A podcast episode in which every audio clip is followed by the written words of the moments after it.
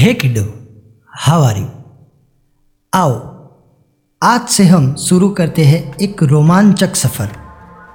हाँ यह है कथा सिंहासन बत्तीसी की। प्राचीन समय की बात है। उज्जैन में राजा भोज राज्य करते थे। वह बड़े दानी और धर्मात्मा थे। उनके बारे में प्रसिद्ध था कि वह ऐसा न्याय करते थे कि दूध और पानी अलग अलग हो जाए। नगरी में एक किसान का एक खेत था, जिसमें उसने कई साग और सब्ज़ी लगा रखी थी। एक बार की बात है कि खेत में बड़ी अच्छी फ़सल हुई। पूरी ज़मीन पर तो खूब तरकारी आई, लेकिन खेत के बीचों बीच थोड़ी सी ज़मीन खाली रह गई। हालाँकि किसान ने उस ज़मीन पर भी बीट डाले थे, लेकिन वहाँ कुछ नहीं हुआ किसान ने वहाँ खेत की रखवाली के लिए एक मचान बना लिया। जब भी किसान मचान पर चढ़ता, अपने आप चिल्लाने लगता, कोई है? राजा भोज को पकड़ लाओ और सजा दो। मेरा राज्य उससे ले लो। जाओ, जल्दी जाओ। सारी नगरी में यह बात आग की तरह फैल गई और राजा भोज के कानों में पहुँची। राजा ने कहा, मुझे उस खेत पर ले चलो। मैं सारी बातें अपनी आँखों से देखना और कानों से सुनना चाहता हूँ। राजा भोज जब उस जगह पहुँचे तो उन्होंने भी वही देखा कि किसान मचान पर खड़ा है और कह रहा है, राजा भोज को फ़ौरन पकड़ लाओ और मेरा राज्य उससे ले लो। यह सुनकर राजा चिंतित हो गए। चुपचाप महल में लौट आए उन्हें रात भर नींद नहीं आई।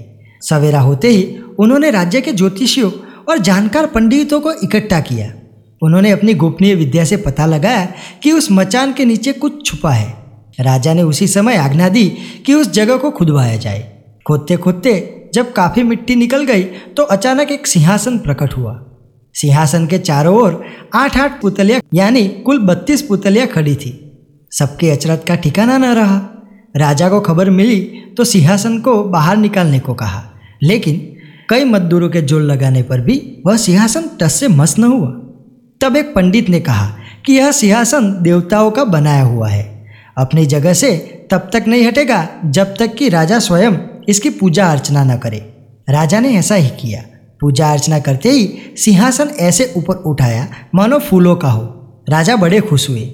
सिंहासन में कई तरह के रत्न जड़े थे, जिनकी चमक अनूठी थी। सिंहासन के चारों ओर बत्तीस पुतलियाँ बनी थी। उनके हाथ में कमल का एक एक फूल था। राजा ने हुक्म दिया कि खजाने से रुपया लेकर सिंहासन दुरुस्त करवाए। सिंहासन सुंदर होने में पाँच महीने लगे। अब सिंहासन दमक उठा था। जो भी देखता देखता ही रह जाता। पुतलियाँ ऐसी लगती, मानो अभी बोल उठेगी। राजा ने पंडित को बुलाया और कहा, आप लोग कोई अच्छा मुहूर्त निकाले, उस दिन मैं इस सिंहासन पर बैठूँगा। दिन तय किया गया। दूर दूर तक लोगों को निमंत्रण भेजे गए। तरह तरह के बाजे बजने लगे। महल में खुशियाँ मनाई जाने लगी। पूजा के बाद जैसे ही राजा ने अपना दाहिना पैर बढ़ाकर सिंहासन पर रखना चाहा कि सारी पुतलियाँ खिलखिलाकर हंस पड़ी, लोगों को बड़ा अचंबा हुआ कि यह बेजान पुतलियाँ कैसे हंस पड़ी। राजा ने अपना पैर खींच लिया और पुतलियों से पूछा, ओ सुंदर पुतलियों सच सच बताओ कि तुम क्यों हँसी? पहली पुतली का नाम था रत्न मंजरी राजा की बात सुनकर वह बोली, राजन, आप बड़े तेजस्वी हैं, धनी है, बलवान है लेकिन इन सब बातों का आपको घमंड भी है। जिस राजा का यह सिंहासन है, वह दानी, वीर एवं धनी होते हुए भी विनम्र थे, परम दयालु थे। राजा बड़े नाराज़ हुए। पुतली ने समझाया, महाराज, यह सिंहासन परम प्रतापी और ज्ञानी राजा विक्रमादित्य का है।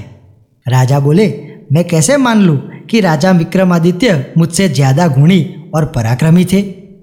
पुतली ने कहा ठीक है। मैं तुम्हें राजा विक्रमादित्य की एक कहानी सुनाती हूँ।